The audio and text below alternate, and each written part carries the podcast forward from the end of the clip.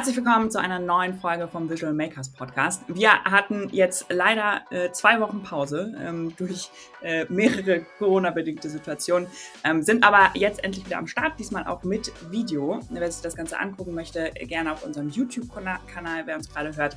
Und wir freuen uns sehr, heute einen Gast dabei zu haben, und zwar Jens Kegelmann von Finn, äh, einer Plattform für innovative Autoabos aus München. Und Jens verantwortet den Produktbereich bei Finn.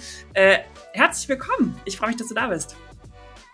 Ja, hi Lilith, hi ähm, Alex, danke für die Einladung. Erstmal freue ich mich auf jeden Fall auch dabei zu sein und mit euch heute hier über, über No-Code und Potenziale zu sprechen.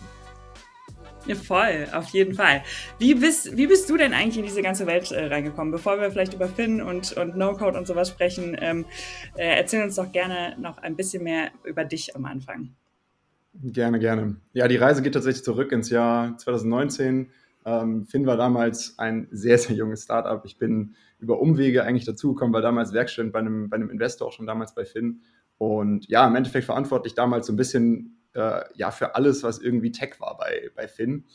Ähm, ursprünglich war das vor allen Dingen auch unsere Webseite damals, die, die haben wir dann auch gestartet oder habe ich auch mit, mit äh, gebaut mit, mit Webflow damals, also auch direkt No-Code.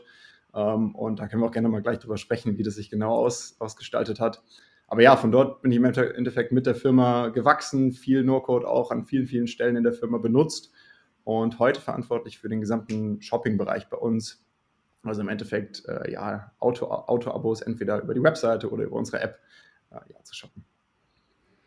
Ja, cool. Ähm, genau, Auto-Abo, vielleicht kannst du mal ähm, darauf eingehen, was ist so konkret ja. der Unterschied zum Leasing?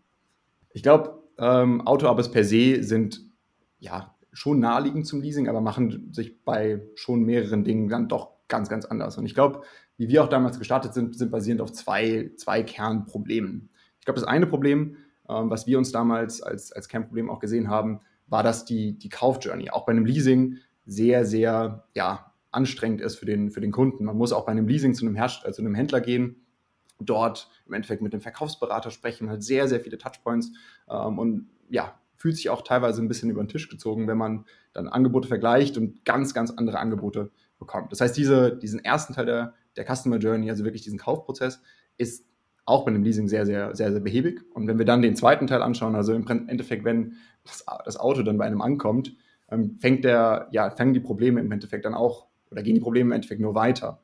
Man hat mit Versicherungen zu tun, Zulassungen. Wenn irgendwelche Probleme da sind, muss man sich immer selbst drum kümmern. Und genau an diesen beiden, sagen wir mal, Baustellen haben wir angesetzt und gesagt, okay, lass uns diese Kaufjourney im Prinzip ins 21. Jahrhundert bringen, ein E-Commerce-Produkt draus machen, weil was ist an einem Auto anders als an einem Schuh? Natürlich gibt es schon an, äh, gewisse Dinge, die anders sind, aber per se ist es sehr, sehr ähnlich. Ähm, und der zweite Punkt ist eben, okay, auch bei einem Leasing ist eben die, die Ownership äh, ja, Journey dann sehr, sehr anstrengend und lass uns auch da ansetzen und sagen, okay, wie können wir den Kunden so viel wie möglich abnehmen und im Endeffekt aus dem Auto auch ein Benutzungsobjekt machen, was ja dann im Endeffekt nur noch gefahren werden muss und betankt oder geladen werden muss. Ja. Mhm. Und ich glaube, so ist dann auch eine sehr, sehr gute Differenzierung zum Leasing. Und ähm, on top sozusagen darauf kommt dann auch noch die deutlich höhere Flexibilität gegenüber dem Leasing, weil eben Leasing auch noch, ja, normalerweise, sagen wir mal, eher in Richtung drei Jahre, vier Jahre geht und wir mit unseren kürzeren Laufzeiten dem Kunden auch deutlich mehr Flexibilität bieten, auch mal Dinge auszuprobieren und da kommt dann auch wiederum der Punkt beispielsweise Elektromobilität ins Spiel, ähm, weil das Auto-Abo-Modell mit eben kürzeren Laufzeiten auch ja, den Einstieg in die Elektromobilität enorm erleichtert. Hm. Wenn man bei euch auf die Plattform schaut, konzentriert ihr euch aber, glaube ich, auch hauptsächlich auf ähm, ja, Elektroautos oder Hybridmodelle, oder? Also ihr habt ein paar Benzin und Diesel im, im Sortiment.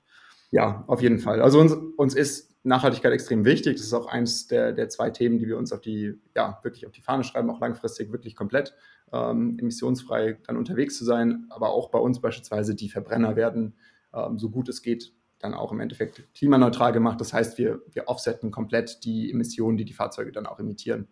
Ähm, ja. Wie macht ihr das? Ja, genau. Wir arbeiten mit einem Partner zusammen, der verschiedene Projekte ähm, unterstützt, sowohl lokal in Deutschland als auch ja, in, in anderen Ländern, beispielsweise in Afrika, wo wir uns dann äh, für, für Projekte einsetzen, die klimafördernd sind. Mhm. Cool. Ja, stark. Ist das auch so, so dieses ganze Konglomerat äh, quasi an Dingen, an, an Dingen, die ihr anders macht, als vielleicht jetzt auch klassische äh, Leasing-Anbietern und so, ähm, das, was euch so erfolgreich macht? Weil, also eure Story ist ja schon krass. Ich habe euch erst letztes Jahr kennengelernt, aber ihr habt es ja, ja. Ähm, mit diesem Geschäftsmodell geschafft, einfach auch erfolgreich in der Pandemie zu sein äh, und ja. in die USA jetzt zu expandieren, ne? Ja, Klar, also auf der, auf der einen Seite ist, glaube ich, die Pandemie für uns sehr, sehr glücklich gewesen, weil natürlich viele Leute eben nicht mehr den Weg zum Händler gegangen sind, sondern wirklich den Weg im, im Internet dann versucht haben, auch nach Autos zu suchen, Autos generell auch als individuelle Mobilität sehr, sehr beliebt waren. Ähm, aber ich glaube, es ist mehr als das. Also ich glaube auch, dass wir durch unsere Art und Weise, wie wir auch das Produkt im Endeffekt dann auch verkaufen und auch ja dann aufbauen, die gesamte Customer Journey dann auch entwickeln, sind wir sehr, sehr, also einen weiteren Wert, den, den wir uns sehr, sehr stark fokussieren, ist eben Customer First zu sein. Also wirklich dem Kunden, und ich glaube, das ist auch während der Laufzeit das, was viele Kunden sehr, sehr schätzen, ist, dass wir uns wirklich um den Kunden kümmern wollen. Also wir wirklich der Customer's Friend sein wollen. Ähm, und ja, das spiegelt sich dann auch in einem NPS-Score wieder, der bei irgendwie knapp 70 liegt und damit deutlich über dem sagen wir, Marktschnitt liegt. Ähm, und ja, und ich glaube, unsere Kunden damit sehr, sehr zufrieden sind, eben nicht mehr diese vielen Themen sich selbst kümmern zu müssen, ähm, die sie eben gewohnt sind aus dem, aus dem Car-Ownership. Wie sieht, denn, wie sieht denn genau so eine Customer Journey aus? Also wenn ich mich jetzt als User bei euch, äh, bei euch anmelden möchte, ähm, was passiert dann? Ich glaube, es ist tatsächlich relativ einfach. Also der, der erste Teil der, der Customer Journey, das Bestellen, ist wirklich nichts anderes als, als Schuhe bestellen. Wir haben einen mhm. sehr, sehr klassischen E-Commerce-Prozess, das ist im Endeffekt Kontaktdaten, Zahlungsmethode, ähm, Lieferdatum, that's it. Ähm, Im Prinzip als, als initiale Bestellung. Dann gibt es natürlich noch eine Verifizierung auf unserer Seite, aber nachdem die abgeschlossen ist, wird das Auto kostenlos zu dir nach Hause geliefert.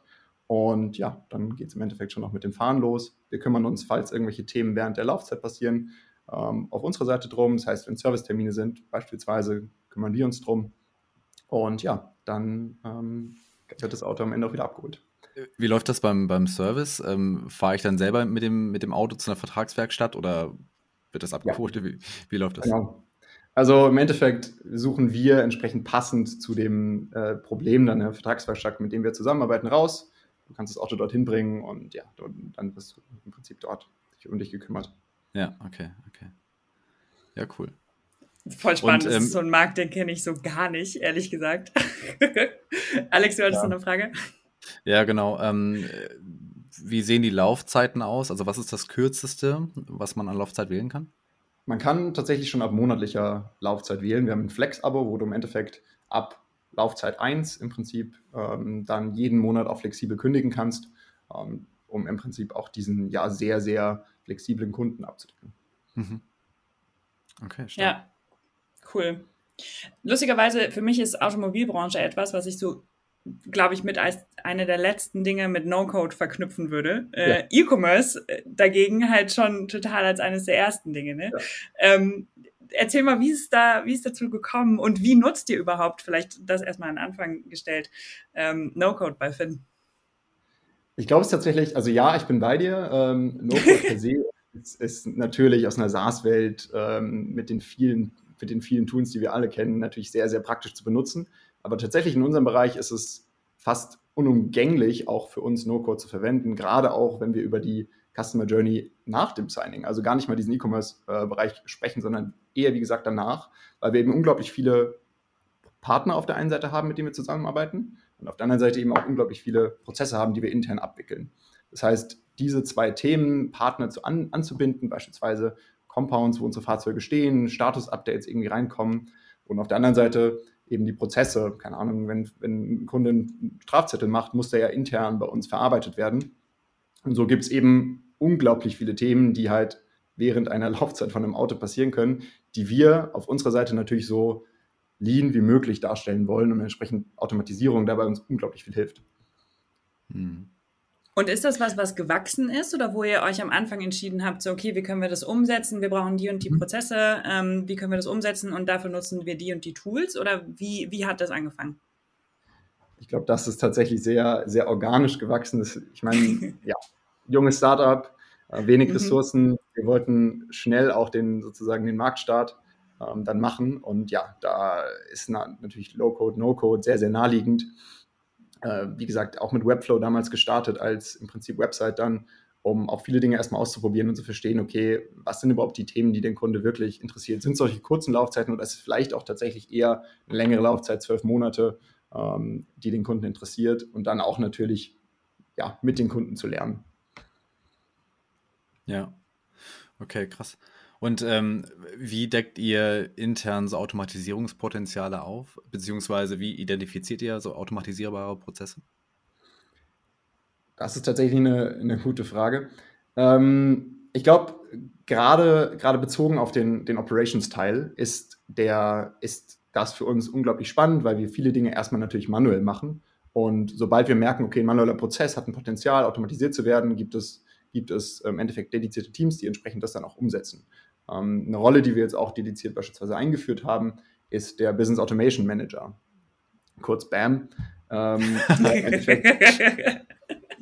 äh, Teil des Engineering-Teams ist und genau solche Prozesse dann auch ja, treibt. Also jemand, der aus einem Business-Background hat, aber entsprechend ganz, ganz klar ähm, ja, No-Code oder Low-Code ähm, Automatisierungen, Tools baut, um so die, die Teams zu unterstützen. Und ja, die, die Potenziale, die dann entstehen, sind, kommen im Endeffekt aus einem ja, erstmal manuellen Need, man sieht, etwas wächst und dann ist irgendwann der Punkt erreicht, wo der manuelle Prozess sich nicht mehr lohnt und man dann halt sehr, sehr günstig auch schon mit Low-Code, No-Code dann in Tools investieren kann und eben auch eine ja, deutlich höhere Stabilität und, und geringere Fehlerquote erreicht. Hm. Ja, Spannend. Okay, und also das ist so, dass ihr, dass ihr diese, der, die, die BAM-Leute habt und ähm, ja. die sind aber mit dem Engineering-Team verbunden. Die sind, also die kommen quasi aus dem, aus dem Business, aus den verschiedenen Abteilungen ja. und sind dann aber mit der quasi, also kann man das, sich das vorstellen wie so eine Verlängerung quasi von der, äh, von der Engineering-Abteilung dann, oder? Es ist, eine, es ist in einer gewissen Weise eine Erweiterung, genau. Also wie man halt einen mhm. Frontend-Engineer oder einen Backend-Engineer hat, so hat man halt auch einen, einen BAM, der genauso Teil des Teams ist und genauso Teil von, genau, von Sprints ist und im Endeffekt seine, seine Tickets hat, ähm, an denen er arbeitet. Ja. Und ja, statt halt eine API vielleicht zu schreiben in, in ja, Code, gibt es genauso halt dann Möglichkeiten, auch bestimmte Tools oder eben Automatisierung zu bauen in, in, in No-Code, Low-Code. Ja. Mhm. Und sind die aber noch, noch mal vielleicht konkreter, sind, sind, die, sind die BAM in den einzelnen Teams drin oder arbeiten die mit dem Engineering-Team? Also quasi, oder meine Frage zielt eher darauf ab von, ja. ähm, du hast ein Marketing-Team und dann hast du einen BAM fürs Marketing-Team, weil derjenige oder diejenige ja die Prozesse im Marketing-Team viel besser versteht, als das jemand aus Engineering tun könnte. Darauf zielt meine Frage ab. 100 Prozent.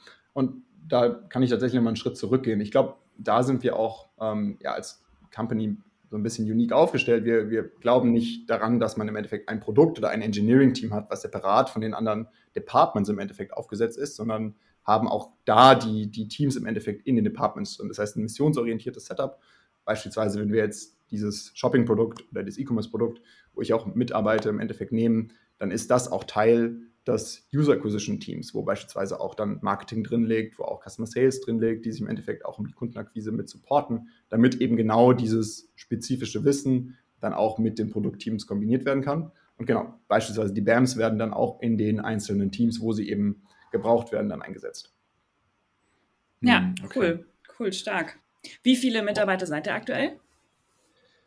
Circa 250. Wow. Wahnsinn. Krass. Und, ja. und wie, und wenn ihr neue Leute einstellt, also ich meine, ähm, wir haben euer, ich glaube, euer Gründer ähm, Max Josef hat in, in, einem Interview erzählt, dass ihr über 60 Prozent eurer Prozesse äh, automatisiert ja. mit No-Code. Also ja, ja, wirklich Hut ab, Respekt. Wie ist das so mit, wenn ihr neue Mitarbeiter einstellt, dass das Mindset dafür zu kriegen? Weil ich, ich gehe ja davon aus, dass, oder ich würde jetzt mal davon ausgehen, dass ihr äh, eher ein Mindset habt von, ähm, okay, lass, lass uns mal so viel wie möglich automatisieren und so viel wie möglich mit No-Code wahrscheinlich machen. Ne? Wie, wie kriegt ihr Leute, neue Leute darauf angebordet, auf das Mindset? Ja, also wir haben auf jeden Fall diese Philosophie, ich hatte es ja schon vorher gesagt, do it, do it, automated, ähm, auf jeden Fall. Ich glaube, dadurch, dass das in der Company so verbreitet ist, dass das Tool Integromat jetzt Make ähm, im Endeffekt ja wirklich in jedem Department im Endeffekt verwendet wird, hast du da eine natürliche, natürliches, sagen wir mal, ja, Onboarding nicht, aber auf jeden Fall eine Adaption-Phase oder eine Adoption-Phase auf jeden Fall, dass im Endeffekt dadurch, dass so viele Leute es schon nutzen, einfach gezeigt wird, okay, das sind Use Cases und viele Leute sehen durch die Use Cases dann auch ihre Use Cases, die sie damit verwenden können. Hm. Und wie läuft das, wenn so ein Use Case umgesetzt wird? Also du hast eben schon mal Sprints erwähnt. Macht ihr tatsächlich intern dann auch längere ähm, Sessions und Iterationen? Auf jeden Fall. Ähm, ich glaube, dass das ganze Thema, ja, wie geht es mit No-Code weiter, auch in Richtung, in Richtung, wie kommen wir noch näher zu Engineering-Prozessen, ist auf jeden Fall eine, ja, eine Challenge für sich. Also im Prinzip ist ein, und das glaube ich, müssen wir uns auch immer wieder und auch für die Zukunft verdeutlichen, ist No-Code-Entwicklung nichts anderes als Code-Entwicklung. Natürlich ist es eine andere Umgebung, Entwicklungsumgebung, aber per se sollten wir die gleichen Themen, die wir auch aus dem Coding-Environment kennen, auch auf der No-Code-Environment anwenden. Das heißt auch beispielsweise Merge Requests, die eben dann auch mit Coding Reviews gepaart sind, um eben eine gewisse Qualität zu sichern. Und wenn wir das anwenden auf die, auf die No-Code-Welt, dann ist es eben genau das auch wieder. Also, dass wir, wenn wir jetzt in, in Integromat Make-Szenarien denken, dass wir im Endeffekt die vorbereiten, reviewen lassen und dann genauso auch approven, sodass sie eine gewisse Qualität sicherstellen, bevor sie dann auch live gehen. Hm, ja, absolut super wichtig. Ja. Also irgendwie muss man ja auch ein, ich sag mal, so ein Safe Space dann äh, aufbauen, ja. in dem man eben solche Szenarien dann entwickeln kann, bevor man anfängt, äh, ja, was zusammenzuklicken und dann letztendlich in die, in die Live-Umgebung, sage ich mal, zu pushen. Ja, ja, ja das, ich glaube, das Thema Staging Environment ist tatsächlich auch nochmal ein unglaublich spannendes Thema. Mhm. Haben wir auch uns häufiger schon mit äh, Integromat unterhalten darüber, wie wir das umsetzen könnten, weil im Endeffekt eine Staging Environment ist ja nur so gut wie auch die Partner dann. Also wenn wir, wenn wir jetzt, keine Ahnung, fünf verschiedene Partner verwenden, aber wir mit den fünf verschiedenen Partnern auf einer Live-Umgebung sind, dann bringt uns auch eine Staging-Environment nur begrenzt etwas. Das heißt, das auf No-Code auch hinzubekommen, ist tatsächlich, finde ich, eine, eine, Challenge, die sehr, sehr spannend ist und wo man echt schauen muss, wie man die auch umsetzen kann, dass sie für, ja, dann jemanden, der eben sich nicht auskennt mit eben verschiedenen API-Environments und so weiter, dann die wirklich gut nutzen kann. Hm. Ja, absolut.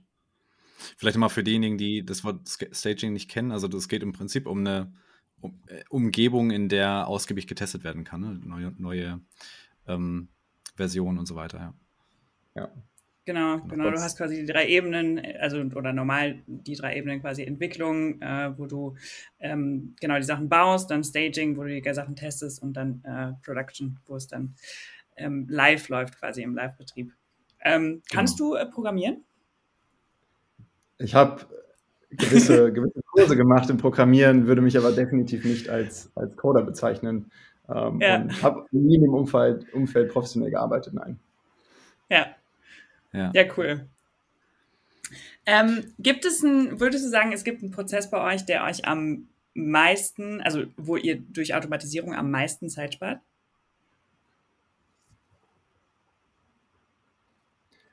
Es ist schwierig, es ist schwierig, einen Einzelnen herauszu, herauszunehmen, mm. der, der am meisten Zeit spart. Ich glaube, es ist tatsächlich die viele, also die Vielzahl an Automatisierungen, die wir haben, ähm, die, uns, die uns wirklich Zeit spart. Wenn ich, wenn ich eine herausheben müsste, die, die uns ähm, viel Zeit spart, ist es sicherlich beispielsweise so Prozessanträge. Also ich weiß nicht, ähm, ob, man das, ob man das kennt. Es gibt in, in Deutschland eine Förderung für Elektroautos ähm, wo man im Endeffekt einen relativ aufwendigen Prozess rund um die Antragstellung hat. Man muss Formulare ausfüllen. Ich glaube, jeder kennt die deutsche Bürokratie. Ähm, hm. Den Prozess haben wir automatisiert. Das heißt, ja, alle Anträge für dann Tausende von Autos werden innerhalb von Sekunden gestellt. Und das ist sicherlich ein Prozess, der sehr, sehr viel Zeit spart, aber beispielsweise auch ein, ja, ein Registrierungsprozess von Fahrzeugen, ähm, den man eben dann auch automatisiert hat, über einen Partner, ist was, was uns unglaublich viel Zeit einspart. Mhm. Ja. Definitiv. Welche Tools nutzt ihr denn generell? Wir haben eben schon von, von den Partnern gesprochen und ihr nutzt, äh, ihr nutzt Make. Ähm, Gibt es noch welche Tools, auf denen, äh, auf denen ihr basiert? Ja, also ich glaube, ein weiteres Tool, was wir gerade in den letzten Monaten sehr, sehr stark auch, ja, für, oder sehr, sehr stark, äh, sehr häufig nutzen, ist, ist Retool. Also im Endeffekt auch in Richtung internen Tooling. Ähm, um eben auch Zugriffe dann auf eine Datenbank und generell Prozesse auch noch zu, zu formalisieren und entsprechend auch noch deutlich, deutlich sicherer und deutlich skalierbarer zu machen für, für unsere Mitarbeiter. Hm, okay. Und wie ist es da? Also ähm, intern, sage ich mal, die Verbreitung, habt ihr da auch BAMs für? Oder ähm, ja. ja. okay. Genau, also die BAMs, das ist uns auch wichtig, dass im Endeffekt, ich glaube, das ist auch ganz natürlich, wenn man ähm, im Endeffekt in No-Code reinkommt, dass man am Anfang natürlich sich erstmal mit dem Themen APIs ähm, und alles, was dazugehört, JSONs, natürlich mehr und mehr und mehr dann auch warm wird. Ähm, aber ja, der natürliche Schritt auch ist weiterzugehen und auch mehr Technologien noch zu verstehen und dann sowas wie Retool sehr, sehr nahe liegt und man mit den Tools eigentlich auch wächst. Hm. Und dass die Tools auch sehr, sehr gut machen, um im Endeffekt dann auch ja von einem Einstieg, sehr, sehr einfachen Automatisierungen, Szenarien, dann bis hin zu größeren Retools dann zu wachsen ähm, und die dann auch ja, zu bauen. Hm, ja. Okay. Und, und Retool ist dann die, also ihr habt vorher ähm, äh, mit Airtable gearbeitet, wenn ich mich richtig erinnere, oder? Genau, ist Retool der Ersatz dafür? Nein, also im Endeffekt, jein, könnte man sagen. Also natürlich soll der, der Zugriff auf die Datenbank per se so, so gering wie möglich sein, dass niemand in der Datenbank mehr Änderungen macht. Von der Seite, ja, gewisserweise ist ein Retool als Frontend dann mit einem Tool, das ja schon irgendwo ein Ersatz für Airtable, was es eben schon ge geboten hat. Auf der anderen Seite ist natürlich Retool keine, keine Datenbank und dementsprechend ähm, ist natürlich hinter Retool dann nochmal eine Datenbank gesetzt. Hm. Ja. Ja, ja. ja klar. Ähm, und, äh, und nochmal zurück zu Make, äh, falls du da eine, eine, Hausnummer ungefähr sagen kannst. Ich meine, bei 250 Mitarbeitern, bei 60 Prozent der Prozesse automatisiert, kannst du da eine ungefähre Hausnummer sagen, wie viel, äh, wie viel Operations ihr im Monat verbraucht? Ja, ich habe tatsächlich äh, vor, unser, vor unserem, unserer Aufnahme nochmal nachgeschaut. Ähm, wir sind auf einer privaten Instanz. Ähm, das heißt, es gibt eigentlich keine Beschränkungen, was die Operations angeht, ähm, im Vergleich zu den, ja, die im Prinzip käuflich erwerblich sind auf der, auf der Webseite. Wir verbrauchen tatsächlich 30 Millionen äh, Operations im Monat, was runtergebrochen 11 pro Sekunde sind. Krass. Wahnsinn. Ja. ja. Was, sicherlich, was man sicherlich dabei wissen muss, ähm, wie gesagt, wir zahlen nicht per, per Operation. Ähm, dementsprechend beispielsweise Variablen und so weiter verwenden wir mit einer ganz anderen, mit einem ganz anderen Hintergedanken, als jetzt, wenn man pro Operations zahlen würde. Mhm, ja, genau. total. Also das ist ab dem, im, im Enterprise-Plan ist das, glaube ich, möglich, ne? Das äh, äh, von, von Make, ich weiß gar nicht, wie es jetzt heißt, ehrlich gesagt, seit die, seit die gewechselt sind. Ähm, genau, aber für alle, die es interessiert, äh, quasi die wirklich, wirklich große Mengen an, an Operations haben, äh, macht das auf jeden Fall Sinn, sich da mal die anderen Pläne anzugucken, wo man eben, genau, wie du sagst, halt nicht per, per Operations äh, zahlt. Ähm, genau, für alle, die es nicht wissen, Operations ähm, sind quasi die äh, ja, wie beschreibt man das am besten? Ähm, sind die, ist quasi jedes, jeder Datenpunkt, der einmal durch ein Modul läuft innerhalb eines Workflows. Also je mehr Module äh, in einem Workflow sind, desto mehr ähm, Operations werden da auch eben verbraucht. Äh, das mal so ga ganz grob runtergebrochen. für, für, äh, für alle, die sich fragen, was denn Operations überhaupt sind. Hm. Ähm, ja, mega spannend. Krass. Hm. Es ist ja äh, Make offiziell im Februar gelauncht. Habt ihr schon umgestellt? Plant ihr umzustellen von Integromat auf Make? Ja, ist tatsächlich auch eine, da ist tatsächlich auch Jein die Antwort. Also mit Make ist ja auch eine, eine Umstellung auf Integromat Next, wie es irgendwie ursprünglich mal hieß, ähm, gekommen, was eben beispielsweise ermöglicht, dass eben Szenarien auch parallel ausgeführt werden können. Das heißt, Szenarien eigentlich ja mehr im Prinzip Funktionen sind, die man aufrufen kann. Ähm, und diesen Wechsel haben wir tatsächlich schon im letzten Jahr, im Sommer letzten Jahres gemacht. Ähm, das heißt, auf der neuen Plattform sind wir. Wir sehen noch nicht die, die neue Farbe und Brand, aber im Endeffekt die, die technische Grundlage ist auf jeden Fall schon gewechselt, ja. Ja, okay. Ja. Cool. Cool. Ähm, würdest du sagen, ihr, ihr bleibt auf jeden Fall auf Make? Also ich meine, ihr seid ja schon, schon sehr groß und skaliert sehr, sehr schnell ähm, und so.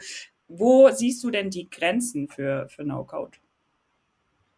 Ich glaube, die, die, die Grenzen für No-Code sind im Endeffekt nicht wirklich jetzt irgendwie das Wachstum von einem Unternehmen. Ich glaube, No-Code wird extrem wachsen in den nächsten Jahren. Von der Seite wird uns Make, bin ich überzeugt davon, immer begleiten und immer als Tool, als Tool für uns super wichtig sein. Also, ja, wie gesagt, ich bin, ich bin davon überzeugt, dass, dass No-Code im Endeffekt ja, nicht, nicht groß anders ist als Code und dementsprechend natürlich auch für uns in viel, viel mehr Use Cases auch noch eine Verwendung finden wird. Und ich glaube eher die Herausforderung ist, es zu seinem, sagen wir mal, besten Potenzial in Zukunft zu nutzen. Hm. Ja, ja, ja definitiv.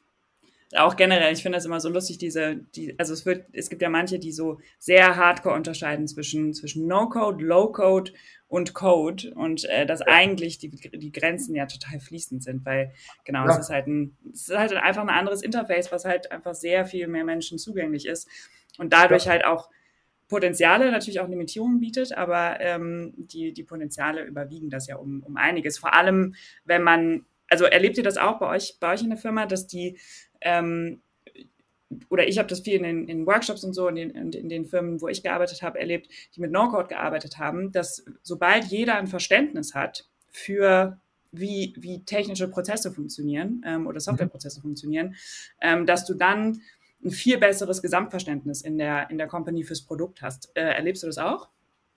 Auf jeden Fall. Also dadurch, dass, wie gesagt, so Themen wie API-Requests halt deutlich zugänglicher gemacht werden, ist allein sowas schon deutlich, deutlich zugänglicher für, für die gesamte, für die gesamte, ähm, ja, für das gesamte Unternehmen. Ähm, aber auf der anderen Seite glaube ich auch, dass die Leute, die wirklich viel auch mit, mit ähm, ja, No-Code arbeiten, auch sehr, sehr persönlich darin wachsen. Also man fängt an und nimmt sozusagen bestehende Module, jetzt wenn wir wieder auf Make gehen, nimmt bestehende Connections, die es irgendwie gibt, geht dann weiter und verwendet auch eigene, sozusagen mit dem, HTML, äh, mit dem HTTP-Modul, eigene APIs, die vielleicht auch noch gar nicht in, in, in Make gibt und geht dann vielleicht an einem dritten Schritt so weit, dass man auch eigene Lambda-Funktionen irgendwie schreibt mhm. und die dann auch mit einbindet. Also halt wirklich diese, ja, von, okay, man hat eine Umgebung, man, man hat im Prinzip einen Safe Space, kommt dann zu einem weiteren Schritt und lernt im Prinzip von, von Aufgabe zu Aufgabe dann. Ja. Mhm. Ja, genau. Ja, total. Da fällt mir gerade noch ein, mit was ist euer Frontend gebaut? Also der, der Shop, wo man tatsächlich dann, oder nennt ihr das Shop? Ist eure Oberfläche? Ja, auf jeden Fall. Ja, also wir haben, unsere Website ist mit, unsere Website ist mit React und unsere App mit React Native. Ähm, genau. Ja. ja, ja, cool. Und da schreibt ihr dann auch äh, Custom Apps für in, in Make oder steuert ihr einfach per API an oder wie, wie macht ihr das? Genau, also im Endeffekt ähm, hat, unsere, hat unsere Website und unsere, unsere App haben im Endeffekt ein, natürlich auch ein Backend und dementsprechend die Backends sind schon auch dann mittlerweile gecodet und ja, also die beispielsweise die, die API, die auch die Produkte dann liefert an die, an die Webseite, an die App, werden bespielt über beispielsweise ein No-Code-Szenario. Also die Daten sich zu ziehen aus der Datenbank und wiederum dann auch in einen, sagen wir mal, nochmal einen dritten Space äh, zu, zu verschieben, das passiert äh, über ein No-Code-Szenario. Mhm. Ja, ja. ja. Okay. Und können alle eure, eure Entwickler mit, äh, mit Make umgehen? Ja, auf jeden Fall. Also, wie gesagt, ich, ich, das ist am Ende, und ich glaube, das ist auch für viele Entwickler eine, eine Veränderung, dass man auch No-Code als Tool sieht, auch, auch als Tool sieht im Endeffekt, Services schnell mal auszuprobieren, schnell zu bauen. Ich meine, mit, mit Webhooks kann man super schnell auch im Prinzip APIs auch mal ja, einfach aufsetzen und testen. Ähm, und das ist auch auf jeden Fall für Entwickler bei uns ähm, ja, ein, ein Tool. Hm. Ja, cool. Wie, wie, sieht eigentlich so ein Onboarding aus von, von neuen Mitarbeitern, die solche No-Code-Tools bei euch nutzen? Welchen, welche Ressourcen stellt ihr denen zur Verfügung? Ja, also das ist tatsächlich ein Bereich, in dem wir, glaube ich, auch noch deutlich besser werden müssen. Ähm, wir, wir arbeiten da, da, dran und wir versuchen mit dem Endeffekt, ja, Learning Sessions, die wir im Endeffekt dann auch, ja, dann, wo wir viele erstmal Intro geben, okay, was ist überhaupt, wie funktioniert überhaupt das Internet ähm, und dann so ein bisschen zum zweiten Schritt übergehen und dann, dann auch kleinere Aufgaben geben, wo man sich selbst im Endeffekt schon mal mit dem Tool ja dann auch warm wird und im Endeffekt dann kleinere Aufgaben schon mal selbst übernimmt. Ich glaube aber tatsächlich, dass die, die wirklichen, die Learning oder der, wirklich der, der, der Sprung dann auch wirklich das selbst zu nutzen über eigene Aufgaben kommen muss, die man, ja. die man schwierig auch den Leuten vorgeben kann. Ähm, und dementsprechend ja, das ist auch der Punkt, wo ich glaube, dass wir noch besser werden müssen, dass man eben solche kleineren Aufgaben, die eben auch dann ja, schaffbar sind für, für New Joiner, für, für Leute, die noch nie was mit Integromat oder Make gemacht haben, dann auch ja, im Endeffekt umsetzbar sind. Mhm. Ja, ja, definitiv bin ich auch total bei dir, dass die Magic von, von No-Code einfach im selbermachen liegt. Äh, ja. Dass die, also wirklich die, diesen, diesen Magic-Moment von, boah, ich habe das jetzt gebaut und, und das funktioniert und es ist nützlich und, äh, und es spart uns Zeit und so. Also das ist jedes Mal, ähm, da erinnere ich mich auch gerne selber an so meinen ersten, meinen ersten No-Code-Moment zurück. ja. aber, es ist, aber es ist auch unglaublich schön zu sehen, dass ja, intelligente Leute einfach dadurch, dass man ja die, das Programmieren auf die Logik beschränkt, ähm, super einfach und eine super schnelle Begeisterung entwickeln für, für Make, ähm, weil sie eben ja so unglaublich einfach dann auch Logiken bauen können, Automatisierungen bauen können und sich selbst auch super viel Zeit sparen können. Also diese, diese Begeisterung zu sehen, das, das macht unglaublich viel Spaß. Ja, ja, total. Cool. Und ich finde, es öffnet halt auch so viele Türen, ne? Weil es halt nicht mehr dieses, ja. diese, diese Angst ist von, oh, ich kann das nicht und, und da gehe ich nicht dran, weil das verstehe ich nicht und so, sondern, also wie es bei, bei mir ja ehrlicherweise auch früher, früher auch war, sondern halt dieses so, hey, in ein lösungsorientiertes Denken kommen von, hey, wenn ich das so machen kann, dann kann ich das vielleicht, kann ich auch das nächste Problem äh, angehen. Ähm, also ich finde, das macht unglaublich viel mit dem, mit dem eigenen Mindset. Ja, auf jeden Fall. Ja. Hast du, hast du noch einen Tipp für, für Unternehmen, die jetzt mit No-Code-Automatisierung starten wollen? Ja, also ich glaube, am Ende sollte man das jedem zugänglich machen. Das ist so ein bisschen das, das eine, äh, wirklich äh, ja nicht irgendwie auf ein, auf ein Team zu beschränken, sondern versuchen, okay, was sind wirklich Use Cases im, im gesamten ähm, sozusagen Unternehmen. Ich glaube, ein Fehler, den, den man oder eine, eine Sache, die man sich immer bewusst sein muss, ist, kenne deine Grenzen so ein bisschen von den Tools, die du nutzt. Weil natürlich ist es ähm, ja, ist sehr, sehr verlockend, mit den Tools dann auch ja, skalierbare äh, Themen aufzubauen, die dann auch sehr, sehr schnell sehr groß werden. Ähm, aber es gibt im Endeffekt ja immer noch jegliche Tools, die dann auch in Szenarien drin sind, die auch alle ihre Limits haben, wo man sicherlich, auch wenn man die nutzt, dann auch entsprechend schaut, okay, was hat beispielsweise Airtable für Limits, was hat ähm, HubSpot für Limits, etc. Hm, ja, klar, ja. muss auf jeden Fall das Ganze betrachten dann, ja. ja. Klar. Gibt es da bestimmte, bestimmte Fehler, die ihr gemacht habt, wo ihr, wo ihr so richtig auf die Schnauze mitgeflogen seid in der Entwicklung mit No-Code? Ja, ich glaube tatsächlich, der, der größte Punkt ist, ähm, ich glaube, es ist auch in einer gewissen Weise natürlich. Also ja, wir sind mit Airtable gestartet und deswegen habe ich auch Airtable angesprochen. Ähm, und Airtable, ich weiß nicht, ähm, ob es so viele wissen, aber Airtable hat eine Begrenzung von fünf Anfragen pro Sekunde im Prinzip auf die, auf die Datenbank, sowohl lesen als auch schreiben.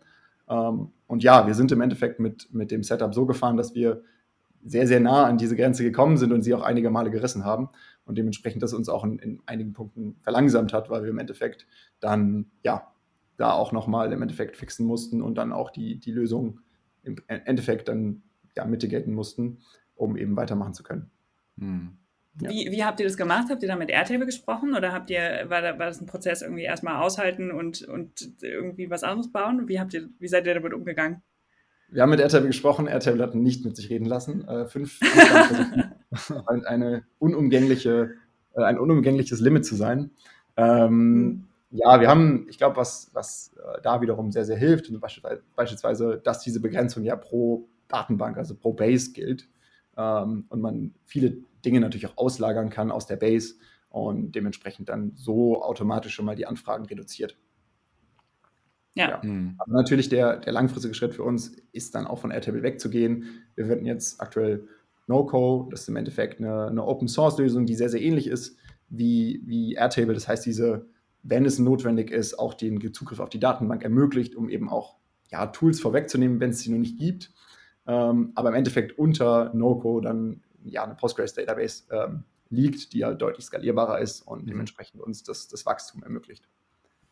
Ja. Ja, okay. ja, ich finde auch gerade bei den Datenbanken ist auch immer die Frage, ähm, also das, was ein Airtable ja kann oder ein C-Table ähm, oder, ähm, oder auch ein ActiveGrid oder so, ist ja, dass das eine visuelle Datenbank ist. Und das Visuelle ist ja das, was die Datenbank verlangsamt und was das Ganze limitiert. Und dann ist halt irgendwann auch die Frage, okay, bis zu welcher Größe brauchst du wirklich alle Daten auf einmal visuell dargestellt? Weil ich glaube, es gibt auch eine Grenze bei Airtable von 50.000 oder 100.000 ähm, Roast per Base oder sowas. Ähm, genau, und da kommt man ja auch irgendwann hin. So, das, äh, genau. Genau. Genau, das, das meine ich auch am Ende. Also ich glaube, beispielsweise auch Airtable ist ein unglaublich, also ein wirklich unglaubliches Tool. Aber auch da kenne deine Grenzen so ein bisschen abzuschätzen, wo man auch vielleicht hingeht mit der, mit der, ähm, mit der, mit dem Anwendungsfall, den man hat. Also kommt man schnell eben beispielsweise auf diese 100.000 auch. Hm. Ja. Ja. Auf jeden Fall eine, eine Frage genau, wie du vorhin schon angesprochen hast, ne? vielleicht willst du am Ende ja auch gar nicht mehr, dass die Leute direkt in der Datenbank arbeiten, weil es halt viel zu schnell passieren kann, dass irgendwie Daten flöten gehen. Genau. Und dann setzt du halt ein Frontend davor und kannst dann eben auch das Backend wechseln. Ja, ja nee, ja. auf jeden Fall. Ja, vielleicht so ein bisschen noch in die Historie zurückgegangen. Airtable war tatsächlich nicht die erste Lösung. Wir sind äh, Startup-typisch, wie gesagt, mit Webflow damals gestartet, ähm, zusammen mit, mit Zapier auch. Und damals wurden die Produkte an, an, Webflow aus einer Google Sheets Datenbank äh, übermittelt. Ähm, also Eieieiei. wirklich, ähm, ja, alles, was NoCode zu bieten hat, damals ähm, verbunden miteinander. Aber ja, auch das ja. ist dann schnell an die Grenzen gekommen und dann wurde es im Endeffekt auch dann Richtung Airtable ausgetauscht. Aber ja, ich, ich, was man damit am Ende, glaube ich, sagen will, sagen muss, ist, dass man im Endeffekt, ja, je, je nachdem, was es für eine Situation ist, auch mit einfachen Mitteln unglaublich mhm gute äh, Lösungen schon schaffen kann. Ja, absolut. Ja.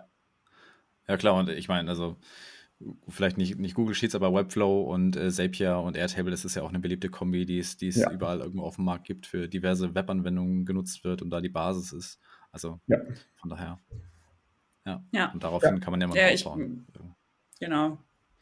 Ich kenne tatsächlich auch unglaublich viele Leute, die mit, die mit Zapier tatsächlich gestartet sind ähm, und sich dann im, im Tool-Dschungel eben ausprobiert haben und mit Zapier dann tatsächlich diese Welt entdeckt haben. Und ich halte es immer noch für ein grandioses Tool, um, um die Welt zu entdecken. Es ist dann mhm. halt irgendwann limitiert. Haben wir auch ja ausführlich im, ähm, in unserem Automatisierungspodcast, äh, welches, wann wähle ich welches Tool aus, äh, besprochen. Ich glaube, Folge 34, 35. Äh, genau, wenn sich, äh, wenn ihr da nochmal genauer reinhören wollt, äh, hört euch die beiden Episoden äh, gerne nochmal an. Ähm, Gibt es denn eine, eine, Lieblingsautomatisierung, die du, die du hast, die so dein Favorite ist? wir haben tatsächlich eine, eine Kantine bei uns ähm, und ja, beobachtet, dass Leute immer runtergegangen sind in die Kantine und auf den Zettel geschaut haben, was, was in der Kantine sozusagen heute zu essen gibt. Und habe mhm. Umwege herausgefunden, dass die Kantine auch eine App und eine API damit hat und ähm, ja, dementsprechend in den täglichen Channel gepostet, was es zu essen gibt. Ist, äh, Sehr sinnvolle Automatisierung. Ein schöner Use Case für, für alle, um ja, zumindest was es zu essen gibt, einfacher zugänglich zu machen. ja, stark, cool. cool. ähm, ich glaube, wir haben es eben schon mal, schon mal so ein bisschen angerissen, ähm, aber wo siehst du denn die Potenziale für, für No-Code ähm, in den nächsten Jahren? Ja, also ich, ich, glaube, wo wir heute schon sind, ist das im Endeffekt gerade für, für kleinere Unternehmen halt dieses, dieses Tech-Enablement, also halt Dinge, Dinge aufbauen zu können, auch sehr, sehr schnell zu sein, schon da ist. Ich glaube, wo wir in den nächsten Jahren hinkommen, wo ich auch die Potenziale sehe, dass das nicht nur für kleine Unternehmen, sondern entsprechend für mittlere, größere Unternehmen dann auch, ja, sozusagen No-Code immer mehr als, als Potenzial, als Tool dann auch ähm, Anwendung finden wird. Und da müssen sich die Tools natürlich noch ein bisschen weiterentwickeln. Wir haben über die Themen gesprochen. Ich glaube, gerade diese Qualitäts ähm, sozusagen Sicherheit oder Sicherstellung ähm, ist ein wichtiges Thema. Ähm, aber das, das wird kommen und dementsprechend glaube ich auf jeden Fall, dass das No-Code nicht nur bei kleineren Unternehmen, sondern vor allen Dingen dann auch bei den großen Unternehmen in Zukunft eine sehr, sehr wichtige Rolle spielen wird. Und ja, also jeder, wenn er, also wenn er es braucht, im Endeffekt seine, seine Use Cases dann auch selbst abbilden kann. Hm. Ja, ja, ja bin ich total bei dir.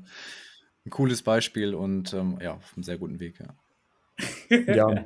ja. ich, ja, ich meine, wie gesagt, wir, wir wachsen so ein bisschen jetzt damit und, und wie, wie gesagt, wir, wir sehen die Probleme, sehen aber auf der anderen Seite auch die Möglichkeiten unglaublich, die es eben gibt. Ähm, und ja, ich glaube, wir sind da nicht die Einzigen, die das, die das so nutzen. Sicherlich einer, einer der, der früheren äh, sozusagen Adopter. Ähm, dementsprechend äh, glaube ich aber, dass es unglaublich viele andere Unternehmen in Zukunft geben wird, die auf einem ähnlichen Weg sind, auch schon weiter sind, die von No-Code unglaublich profitieren werden. Ja. ja, ja, das sehen wir auch gerade so. Also wirklich durch die Bank weg. Ähm, also von kleinen Unternehmen so natürlich, die das schon eher auf dem, auf dem Schirm haben und dann ja. nach Möglichkeiten suchen. Aber auch die großen, also Enterprises, Mittelständler und sowas, die, ähm, äh, wo, genau. wo, wir langsam merken, die Anfragen werden mehr und so. Also das ist echt cool zu sehen, ähm, dass man merkt, dass da auch echt so ein Umdenken ähm, stattfindet.